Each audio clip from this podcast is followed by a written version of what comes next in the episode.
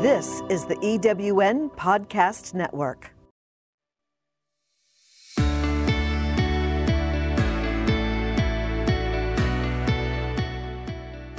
Welcome to Driving Outcomes, your source for inspired solutions to address the most pressing leadership concerns of today.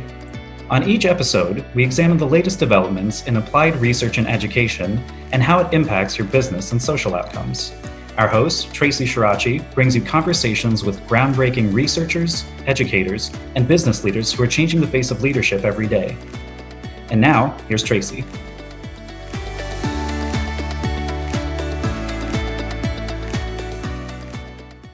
Hi, everyone. This is Traci. I'd like to introduce you to Roe Rogers.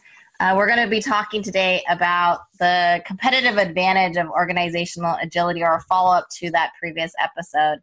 And as part of that previous episode, we had discussed not only about social and creative intelligence, but also artificial intelligence. So, part of artificial intelligence is not only machine learning, as we know, or more about automatic processes, so to speak, but also the utilization of data. And I'd like to introduce you to Roe because he's an experienced consultant with former experiences with McKinsey and KPMG and now has his own practice and he specifically focuses on integrating data from different systems and helping individuals and organizations to better interpret that data to achieve a greater impact within their organization. And as in a research and evaluation firm, we like to focus on outcomes versus output, but assessing situations utilizing data to improve decision making and so I thought this would be a good opportunity for Roe and I to discuss how organizations can really focus on artificial intelligence, where to start, and what does it look like in terms of data analytics and making better management decisions, especially in an uncertain time. So, uh, Roe, I was wondering if you could share with us how uh, different organizations have really incorporated um, AI and data in general. Is it any things specific to a company or an industry or can anyone including service companies really benefit from this? And uh, how? I, I, think anyone can benefit from it. I think that lots of times companies focus a little bit too much on a lot of the public facing uh, ai and machine learning elements like chatbots and whatnot which tend to there's some complications about it because trying to imitate a person is difficult but there's a whole level of uh, you know much simpler smaller things that people that companies can do to get some value out of analytics and, and machine learning. Um, where you know because it really applies to any company of any size. Because you think about any company everything that you're doing if you're doing if anybody in your company is doing something that's very repetitive that you don't you know if it's very repetitive and relatively you know not even relatively simple just repetitive odds are there's a chance that you could automate it to either save time, uh, automate a portion of it, produce something. Um, where, yeah, so companies all sizes, either from, you know, on their back ends where they're doing sort of robotic process automation, automating you know, reporting where you're setting up sort of automated automated data flows and you're putting it out into like a dashboard. So instead of having to ask an analyst to prepare a report every time, you just go to a site like Tableau or something and you pull it up uh, or if you want to see, you know, have it cuts up a different way, you just have a drop down menu and you filter it differently. So, you know, there's so many ways to that companies can use it and start small. Uh, every, you know, as, as we talk through this, I think that you'll be able to see kind of companies at all levels will be able to do it to some degree. If you're a big company, you'll have a much bigger impact. You can have much more advanced projects. But even as a small company, you can do quite a bit. I mean, and there's lots of tools out there help you do it. Um, but yeah, I think let's yeah, any industry, any size, any pretty much any size company uh, can do this and find some benefit. And so I think what you're through, highlighting is it helps eliminate redundancies or inefficiencies, and it could be any type process, whether or not you have a formal process as a manufacturer, let's say, or distributor or supplier, but it also can benefit a service company that has interactions, right, and a workflow process from which it can be as easy, like you mentioned, as printing out a report or who does it, and you know the process from which you deliver your um, end service, so to speak. Oh, completely. I mean, it's every type of company, anything that you're doing rep- repeatedly in the same way, where you're not having to use any sort of special judgment, odds are some of it can get automated. Which is great for a time like right now, especially where companies want to save costs and save on people and save on redundancies because you want people to be more productive but more efficient. So I think that's that's really you're talking about the internal uh, practice of you know AI and uh, data, which I think is significant and important for people to understand, right? And yeah, then if, and, sorry, and lots of times it's not the sex, it's not sort of like the sexy sales machine, uh, you know, chatbot type stuff, but even like just the simple side of that can be a little bit boring, you know, or you know, marketing segmentation, but just like the the more straightforward stuff of reconciling finan- you know uh, financials at the end of the month and closing financials uh, a lot of simple stuff that a lot of people are doing and spending time on you can automate a lot of that um, or prepare reports that simplify it significantly so someone wants to apply this and look at their internal processes where do they start so they want to become more they've decided, you know, what, I want to be more adaptable because what I'm going through right now under COVID 19 is a lot of change very quickly. And I realize that I need reporting processes and systems in place to help me manage that better. And going forward, if this were to ever happen again, which it likely will, how can I be more adaptable as an organization? So, as a company leader, where would I start or how should I look at this if I wanted to implement and act upon this today? What's the best step that I should take first? Yeah, I mean, so the basics for any sort of analytics or whatnot is just having data and having tools to work with it. Um, and so, what I'd say first off is currently go and look and see what you're you're already doing. Um, you know, are you you? Sometimes people don't realize what people like what's going on with the company. If it's a bigger company, you may not know. If it's a smaller company, yeah, maybe you are, you know, maybe there's only a handful of people and you know exactly what's going on. Um, you know, but you look at like Excel. Excel is kind of the, the basic analysis tool. Um, but there's ways to move on from that where you, if you start pulling in more data, you can start, um, you know, you, there's no limit on data size anymore as far as what you can do. Uh, there's, you know, but anyway, so I'll talk about tools in just a second, but as far as what the, you know, understand what you're doing currently, see what you are, see what you're doing, see what you have. Also, see where you could do, where more information or something else could do better. Um, like thinking about like a, we, I do a lot of work uh, around procurement and um, sort of renegotiation of contracts. And you've got to understand what are, you know, for a particular category of product, like let's say steel, what are you buying? Who are you buying it from? What you know type and what grade of steel is it? Because if you want to go into a negotiation, you need to be able to see that and have it on hand. Uh, one company I worked at, which you know, had over a billion dollars in revenue, uh, if you want to ask them how much steel they're spending every year at a heavy equipment manufacturer, it would probably take them two weeks, and they could probably just come up with a basic number. They couldn't tell you any details about what they're what they're buying, where there was overlap between vendors.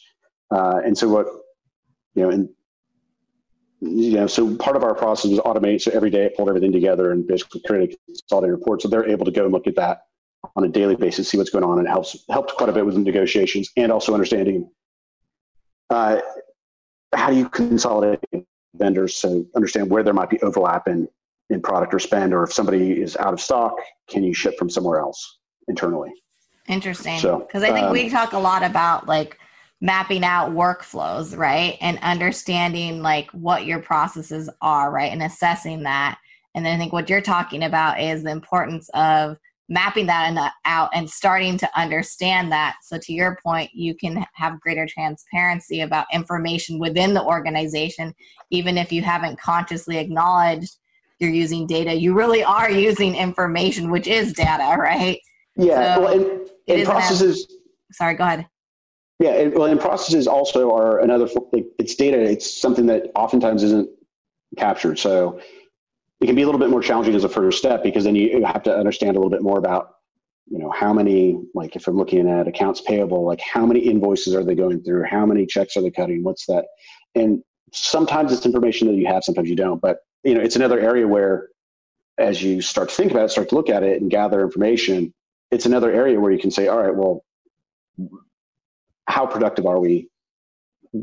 Do we think there's potential to, you know, um, you know, what's the process? Is it repetitive? It can it, could it be automated? Is there anything else we could do here? Um, so yeah, it's data. There's all forms of data, and it's always just a matter of you've got if you look at something and then trying to figure out what exactly what is this kind of what's the spend in this bucket that I'm looking at, and then is it worthwhile digging in deeper? So for those who don't or apprehensive about data, right, or don't really like numbers, right, or I know even for myself, I'm very much a people person and very about intangible like aspects of the business. And the irony is, I own a highly uh, quantitative uh, focused business, right? Which is, but I think also emphasizes how it's you can actually quantify anything and everything without even being conscious of it. You don't necessarily need to be mm-hmm. an accountant or a finance person using numbers day in and day out. It's understanding processes and interactions, even when it comes to just people in general, but measuring that, right, is something we always advocate. So, how would you talk someone through who has apprehension about data and they're not really um, somebody who embraces quantitative information?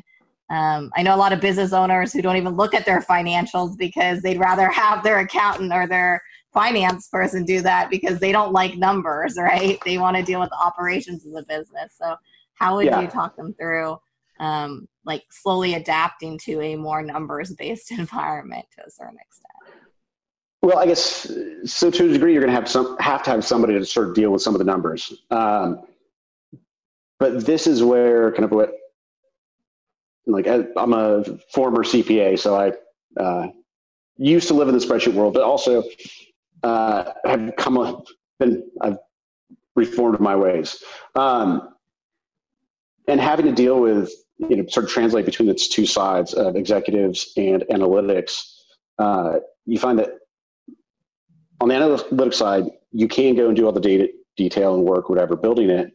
But at the same time, you shouldn't expect an audience to actually have to go look at the numbers. Um, yeah, I mean, nobody wants to go look at a spreadsheet full of numbers as much, you know, and like I'm, a, you know, and being a CPA, like that is a very bold statement to say. Um, you know in my former life of that but it's but yeah like we're essentially you have to think about it. We're so busy we've all got so many other things. Really trying to incorporate a lot of the ideas and what the numbers are saying is very difficult and you kind of have to almost you have to simplify simplify simplify and then kind of just let like that you know monkey part of your brain that you know can under you know understand a picture and you know nothing beyond that no numbers just you know what is this pattern look like? You know, does this look like a banana or does it not look like a banana?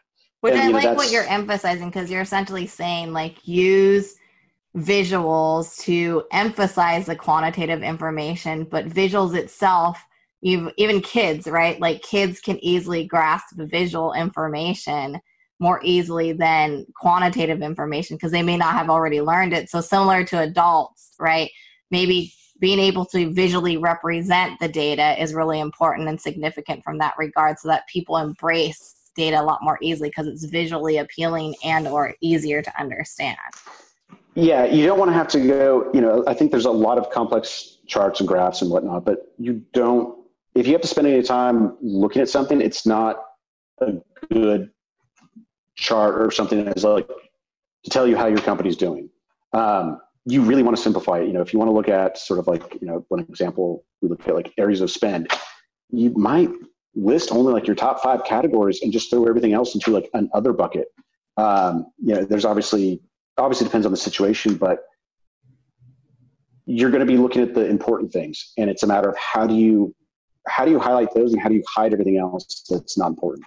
And, and I like that example like, that you use right there because it could be as easy as a pie chart, for instance, that shows like you can see the different sizes of the different colors that correspond to, let's say, those five areas. And you don't necessarily need to understand the numbers in depth, but you can get comfortable in being able to identify like which shade of a certain color is bigger than the others, right? So, yeah. And I even be like, and actually, pie charts, I mean, uh, funny you mentioned it, like, are actually they found kind of hard to interpret and read. because we don't do well interpreting the different relative sizes. Oh, and interesting. So, yeah, I mean, it kind of it's bad example on my part well, no, I, making it visually easy for someone who doesn't like numbers. I like pie charts because uh, it's kind of in the in between.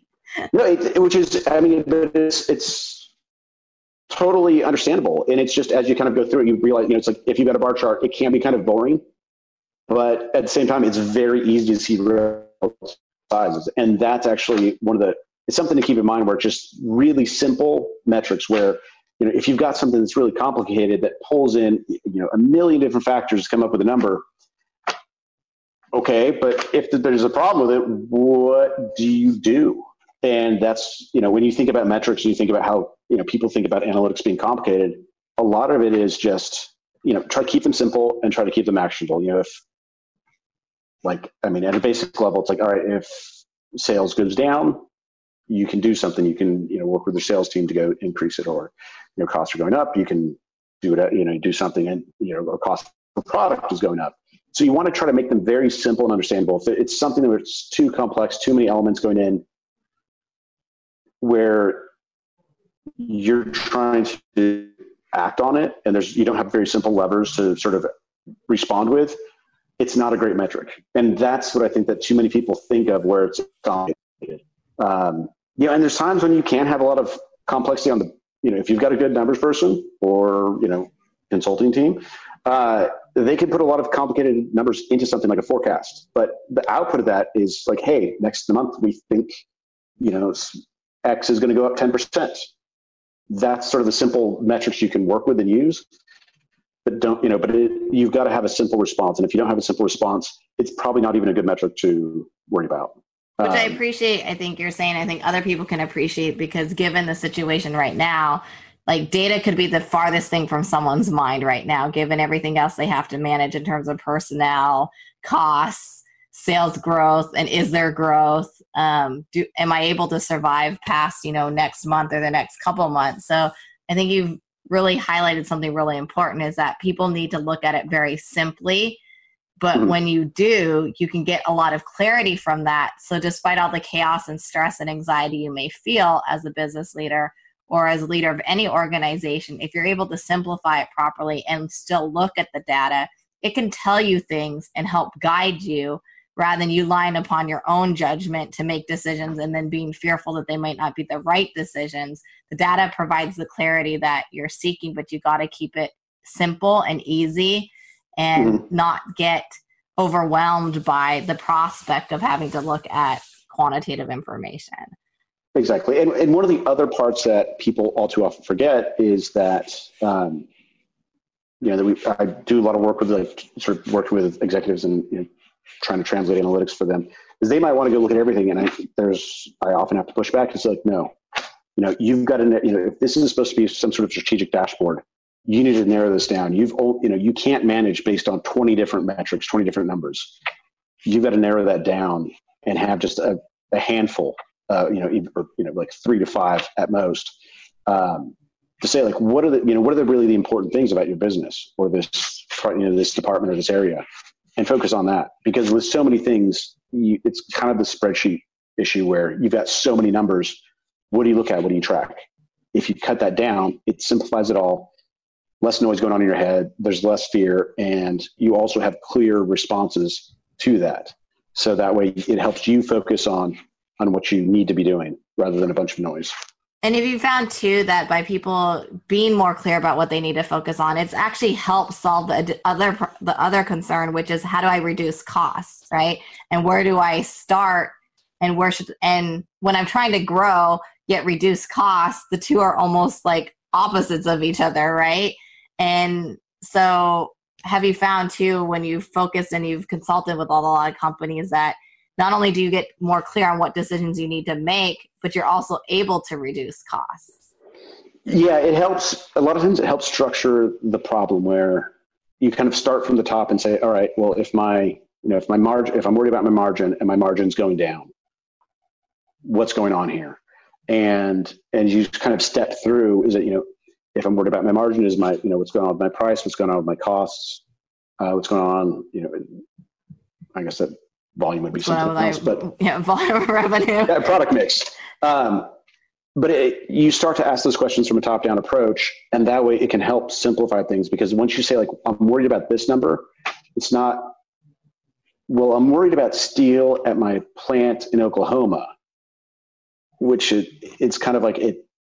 It could just be noise. If you start from the top, you, from the top, you go down, you see where the problems. Like you can, add, it structures your questions, and you find the problems that way. So, um, in that respect, it helps keep you focused and avoid a lot of the noise in your business because there's so many things going on. And I think noise right now is the biggest thing going on in a lot of business leaders' minds because there's so much uncertainty going on in terms of what is going to happen. I mean, we even talk about reopening, but different stages of reopening, when is that going to happen? Like, there's so much uncertainty and so much noise out there that we really want to anchor people into focus on your systems, your processes, your frameworks, look at what data and information information in general right can help you make better decisions but simplified i think is what you've highlighted so that yeah. you don't get overwhelmed by it but rely on it to identify the areas or the gaps you have and that's what you should focus on and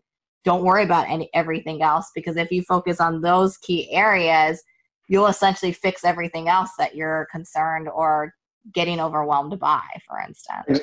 Exactly. And with a lot of the uncertainty around things, if you want to go and figure out, well, what if this happens? What does that happen? You don't have to figure out a mil- you don't have to solve a million different problems. You know, let's say you've got five key metrics you're looking at. You've got to solve for five issues.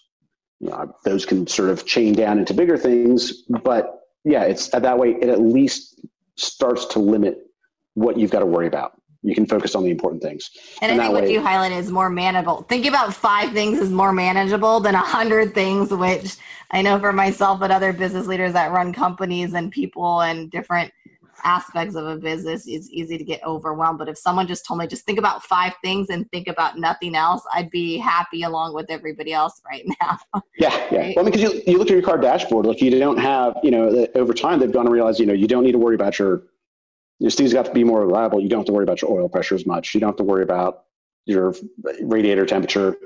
You've got a speedometer. That's what you use to drive your car. You don't, you know, the, there's a reason why you don't have your oil pressure gauge front and center as the boat, you know, the, taking up the most geography on your wheels on your um, dashboard. on your dashboard. Um, and so that's one. I think that's kind of an important thing where it's like there's a lot of stuff that are just going to work and you don't need to worry about. They're not important for your daily thing. You know, hey, yeah, uh, you've got a warning light where if something goes catastrophic, yeah, highlight it then, but otherwise don't don't worry about it. Well, Roe, I really appreciate your time today because it's been really helpful to talk to you about uh, data. Even as an individual who owns a research and evaluation firm, I'm not always uh, comfortable with data sometimes because I, I can understand and relate to the fact that people can sometimes find it overwhelming. And I know for us, just like yourself, we want to simplify that and really help individuals to be more clear on what it is they're trying to accomplish and still maintain their vision and still maintain their strategy that they had even pre COVID. So I think it's been helpful to really have this discussion. And I appreciate you highlighting that you really simplify and use data to simplify what you're going through and think about things mm. versus think that you have to add it to everything else you're trying to deal with. Use it instead to really do the opposite, which is help you to run a more effective business, a more sustainable business, but a lot more easily than how we're currently making it because we have too much information or because we're looking at too many things or concerned about too many things. So I really appreciate that. And I think would like to, you know, follow up in the future. And for anyone who's interested in reaching out to Roe, uh, Roe, if you don't mind sharing like your webpage or how they can get in touch with you, that would be great. Yeah, you can uh, reach out to me at, or you can find me on my webpage at roerogers.com. Uh, that's R O E R O G E R S dot com or email me at roe at roerogers.com. Perfect. Thank you so much. I really appreciate your time. Uh, thanks for having me on.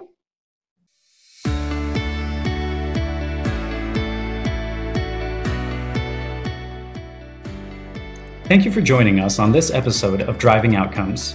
If you'd like to listen to or download other episodes of Driving Outcomes, go to ewnpodcastnetwork.com.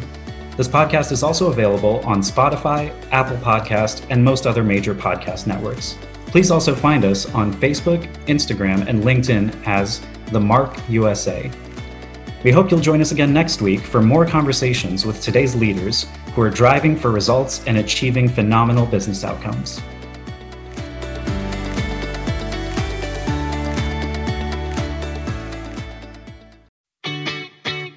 Have you ever asked yourself this question? Why is it so hard to make a buck? I know I have. Hi, I'm Sandra Yancey, founder and CEO of eWomen Network. What I have discovered after going from the brink of bankruptcy to running a multi million dollar award winning business is this you can't build a million dollar dream hanging around minimum wage mindsets. My mission is 1 million women entrepreneurs generating $1 million in annual revenue. So here's what I've done I've created the mother of all entrepreneur success programs that you can access online on your time. It's called Monetize Me Now. It's a seven module online course that is 100% my success formula, covering mindset, mission, management, motivation, marketing, and measure. Come on, take my hand and I'll show you the way to learn to earn flowing revenue for your business. Visit monetizemenow.com for details. Calling all speakers, eWomen Network has speaking engagements all over North America that must be filled. Are you a gifted messenger, author, expert, or successful entrepreneur that can help women entrepreneurs grow their businesses? Our mission is to help 1 million fulfilled women each achieve $1 million in annual revenue. If you're a speaker that can help women prosper, go to eWomenNetwork.com and sign up as a pro member of our Speakers Network. That's eWomenNetwork.com. Thanks for listening. This is the EWN Podcast Network.